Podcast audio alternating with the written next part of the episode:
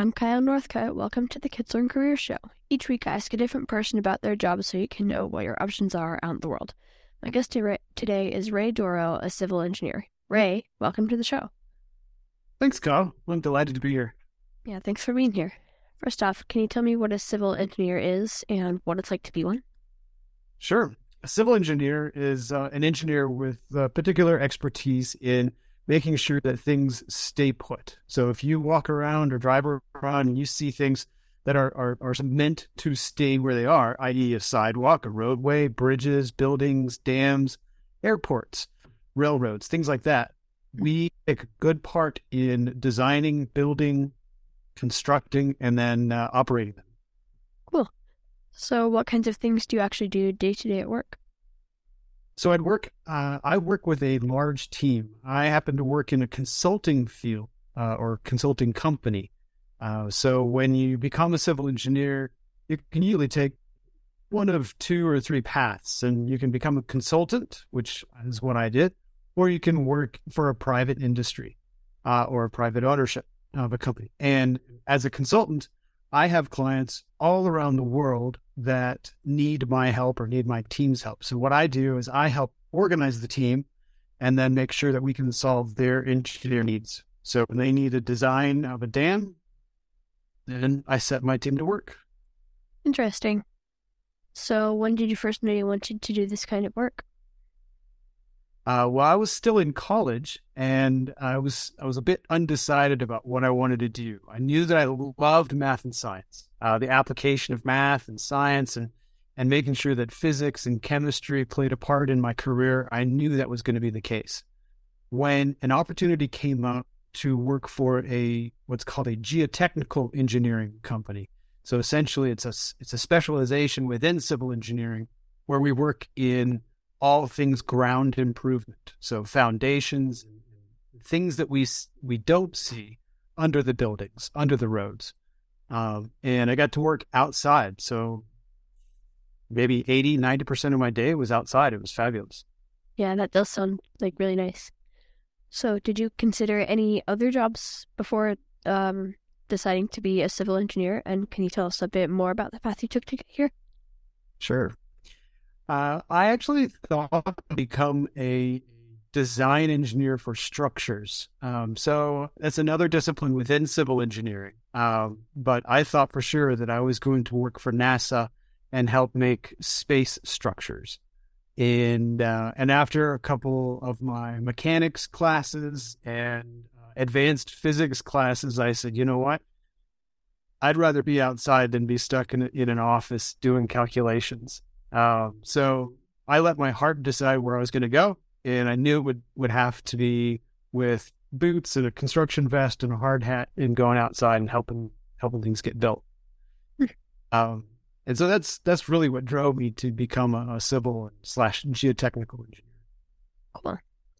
So, what do you like most and least about your job? Well, I like working with people. I like working as a team. Mm-hmm. because I recognized that even though I might be smart enough to get all the way through college and get my degree in civil engineering and, and do all the advanced math classes, it's not my forte. Uh, and and what I would really like to do is be on a team with really smart people. And so that's one thing that I really enjoy about my job is is being around and being supported by uh, people that that compliment me, not in the sense of hey you're a nice guy, but compliment me by I have my strengths, they have their strengths, and we can rely on each other. Mm, yeah, that's that's really important.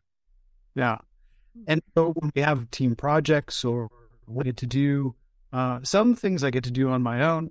Um, that is, sometimes I get a technical task that I'm an expert in, and that would be a three dimensional modeling program. Um, so I will get a request from a client or from from a coworker that says, "Hey, Ray, we, we need somebody to take a look at this dam and look at the dam safety aspects. If it breaks, how much of the of the water and of the, the material that's behind the dam will come out and how far downstream will it flow?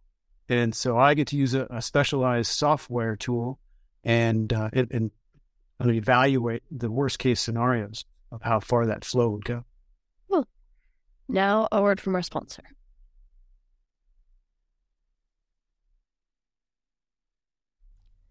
Thank you for being a loyal listener of the Kids Learn Careers podcast. Please consider becoming a monthly supporter of the show on patreon.com slash kidslearncareers. Patreon is spelled P-A-T-R-E-O-N dot com slash kidslearncareers. You can join for as little as $3 a month. Again, that's patreon.com slash kidslearncareers. Please join if you enjoy the show.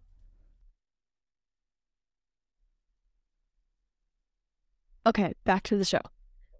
What level of education do you have? Was that required for your job?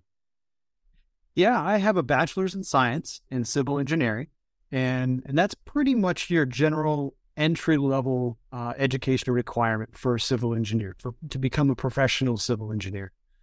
And uh, there are advanced degrees, of course. You can get a, a master's degree, a doctorate's degree in particular engineering fields, um, but that wasn't the path that I felt like I wanted to go. Mm-hmm. There are on trainings, of course, and then I have uh, a lot of education from different courses that I've taken to supplement my bachelor's. Well, what do you think? I mean, you just kind of said uh, this about on on the job training, but what do you think that future education is as it relates to your profession? Like, do you ever see self education certifications?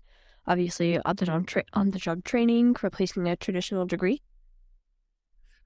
I don't think they'll they'll allow uh, the the option to replace a traditional degree, um, but to augment it or to make it to make it better or to to make it improved upon by taking supplemental courses, say from um, right online courses. Uh, I've taken a couple um, from was it Edgemy? It I can't remember the name of it, but um, there's a, there's a couple online really good courses that they um, universities offer online courses as well. You don't have to actually seek out a secondary degree. You can take uh, individual courses. And then there's a lot of conferences and trade shows that we get to go to um, from time to time that'll help us learn new tricks and techniques of doing different analyses. Interesting. So, what's something that you wish you'd been taught in school but had to learn later on in life? Oh, communication skills. I think super important.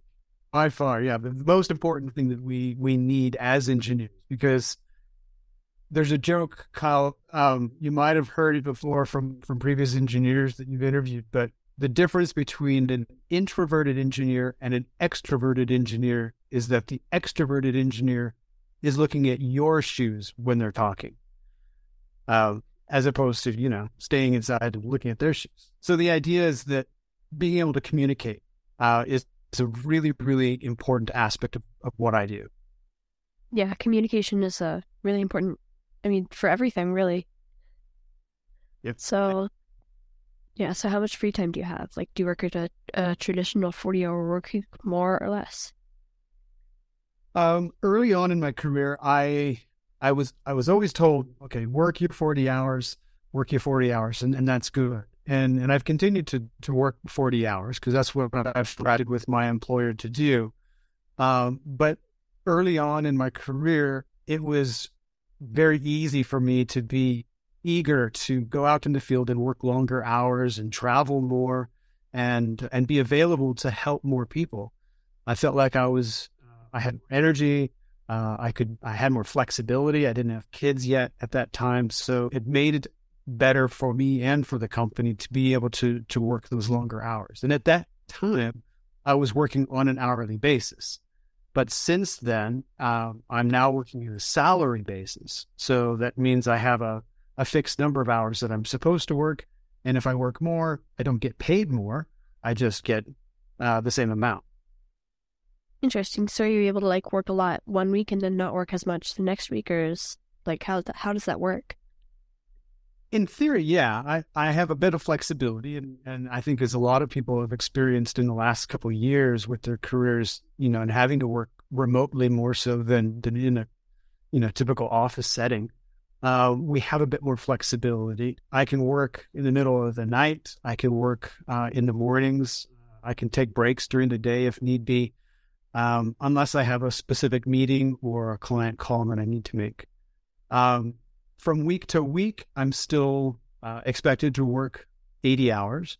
So if I do work uh, 40 hours or 45 hours, let's say the first week, um, probably will continue to work 40 hours the next. But in theory, yeah, I could probably get get away with 35. No, that's that's nice that you have a little bit of flexibility.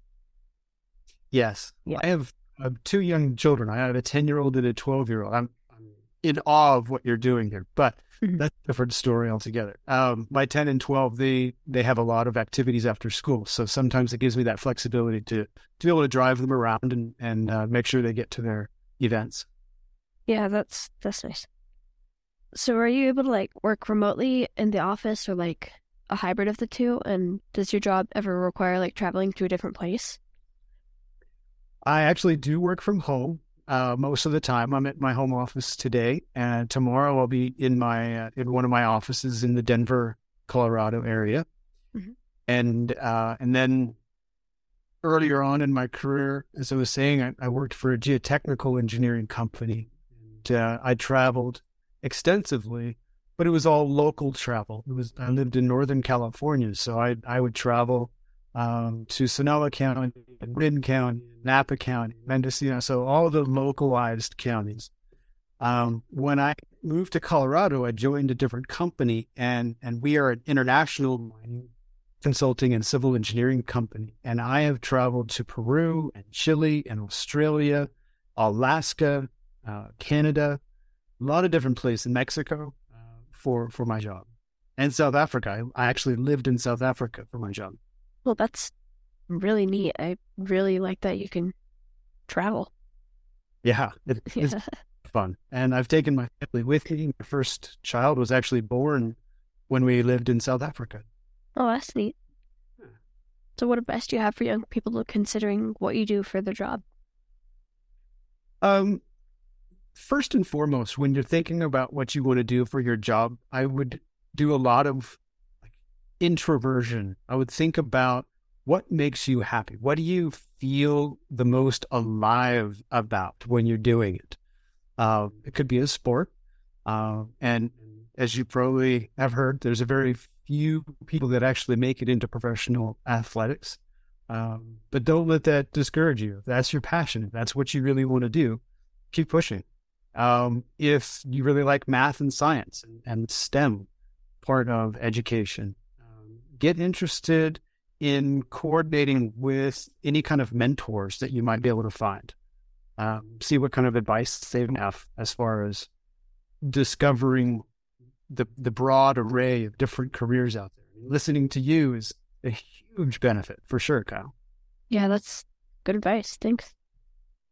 So this one is borrowed from Tim Ferriss, a best-selling author and one of the top podcasters in the world. What is one of the best and most worthwhile investments you've ever made? Probably the most worthwhile investment I've I've ever made uh, for myself and a professional recruiter anyway is is a book all about finding my strengths. Um, it's it's called Strengths Finder. Um, and it's it's all about understanding what it is that makes me tick and how I can help bring that to a team environment. Interesting. So, is there a time in your life where you, where you felt like you completely failed at something, but it ended up helping later on in life? Oh, well, there was a uh, a, class called um, multivariable calculus. Hmm. It's 3D calculus. So you're looking at shapes and equations and formulas that wow. make the graph. Yeah, it, it went over my head the first time I took it. I, I really struggled to grasp all of the concepts. Um, but what I took from that was the opportunity to really hone in on my other skills, my other strengths, which were construction uh, which were I could visualize different shapes of construction and and different shapes of materials being put together for design plans. So that's cool. So, was there a person in your life, in your life, like a parent, grandparent, teacher, coach, or mentor, that made a huge impact on you? If so, in what way? And would you like to give them a quick shout out? Sure. Um, well, both my parents, uh, they've always been really supportive. But I think the important person that's kind of like a, a cheerleader or somebody who's given sage advice time and time again has got to be my wife of 17 years. Just never doubted my skills or my abilities. Um, she's always had my back and and always been really, really proud of everything I've done. So glad to call her my teammate, my friend, and my wife. Yeah, that is really nice. So, knowing what you know now, would you have done anything differently growing up? Um, I think I would have pushed a little bit harder uh, when I was a teenager in order to really identify what it is that I wanted to do and and not really listen to the rest of the crowd. Uh, right, listen to my peers about what they thought uh, was a cool thing to do, or what they were going to go study in, in college. Um, because I did spend some time in college early on going down a path that wasn't really for me. It was everybody else's uh, passion. Mm-hmm. So I would say, yeah, spend your hours and your days in high school trying to figure out what it is you really love to do. Go to college to learn more about it and just dig in really, really deep about that subject matter. And then in your last year or two of college, try to find somebody that's willing to pay you to do that. That's that's really good advice. So you just kind of answered this question a few questions ago, but uh, are there any other books that you think all kids should read and why? Oh, there's a huge list of books. Uh, I, am a huge book fan. I, I, my both my daughters they would prefer to read than to to watch TV or to play video games, um, which I know is not impressive. but um, there, I, I, guess there's two books that I would recommend. Number one um, is is all about knowing knowing about the what's called the law of attraction, and it's a book by, or it's a book series by Esther and Jerry Hicks. The book title is called Sara, uh, or that's the series title. Um, and it's fantastic. It teaches us, even as adults, what it means to self regulate, or when you take a really, um, really intense situation, like a conversation that makes you sad or really angry, and it helps you deal with it in, in a very calm and peaceful way so that you can keep moving forward. And then the second book that I would recommend is very on the point here, on the nose, is it's called Do What You Are. And it's a book about your personality traits, right? Your mm-hmm. uh, ISTP or you know whatever your your personality uh, classification is, and it kind of puts you, it kind of hones you in towards different career paths. That's, those both seem really useful. So if you can make any one rule that everyone in the world had to follow, what would it be? Mm. Be honest and be kind. Good rule. So I think knowing what not to do is just as important, if not more so than knowing what to do. With that in mind, what's the worst advice you've ever received? Um, I think the worst advice is is pretty similar to what I was saying earlier about when I was in high school, getting getting advice or getting suggestions, uh, and feeling that peer pressure of what it is other people thought I should do, or other people thought uh, would be good for me, uh, instead of just listening to my my internal um, guidance system, as it were. Yeah. Conversely, what's the best advice you have for young people who want to be successful in life and in their work? Oh, something my dad always said is follow your heart because your your heart will never lead you astray. It'll always keep you pointed forward towards your passion. Good advice. Money, yeah, money doesn't matter. Yep, exactly. Awesome. Thanks, Ray. Now it's time for the brand new lightning round. Are you ready? I'm all in. hit it. All right. If you could have dinner with any famous person, past or present, who would it be? I would like to meet Mahatma Gandhi. That would be really cool. So, what's your favorite sport to watch? Um, I grew up playing baseball, but my favorite sport nowadays, I've really grown a passion for cycling.